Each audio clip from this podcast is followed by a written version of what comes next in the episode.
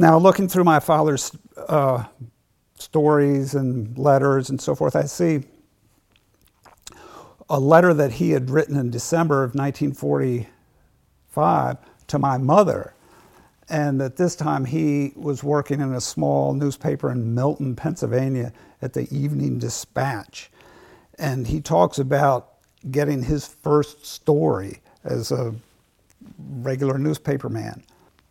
Well, my first big story, the one that I liked uh, the most, I had done when I was a reporter at the Houston Chronicle in Texas uh, in the late 70s, mid early 70s. I had heard that the police department did not accept any direct federal aid for its operations, and I thought this was really weird. Uh, so I thought I'd call around just to see, you know, what other police departments in the South had done.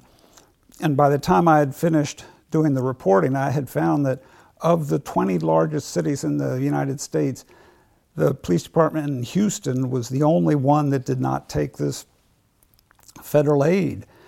Uh, the Houston police chief said that uh, he didn't want to do it because he feared uh, federal involvement and even federal takeover of the police department. So I had this great story, and it was all, you know, everybody else liked it. Oh, you know, my immediate editors liked it, and they had planned to run it on the front page on a Sunday.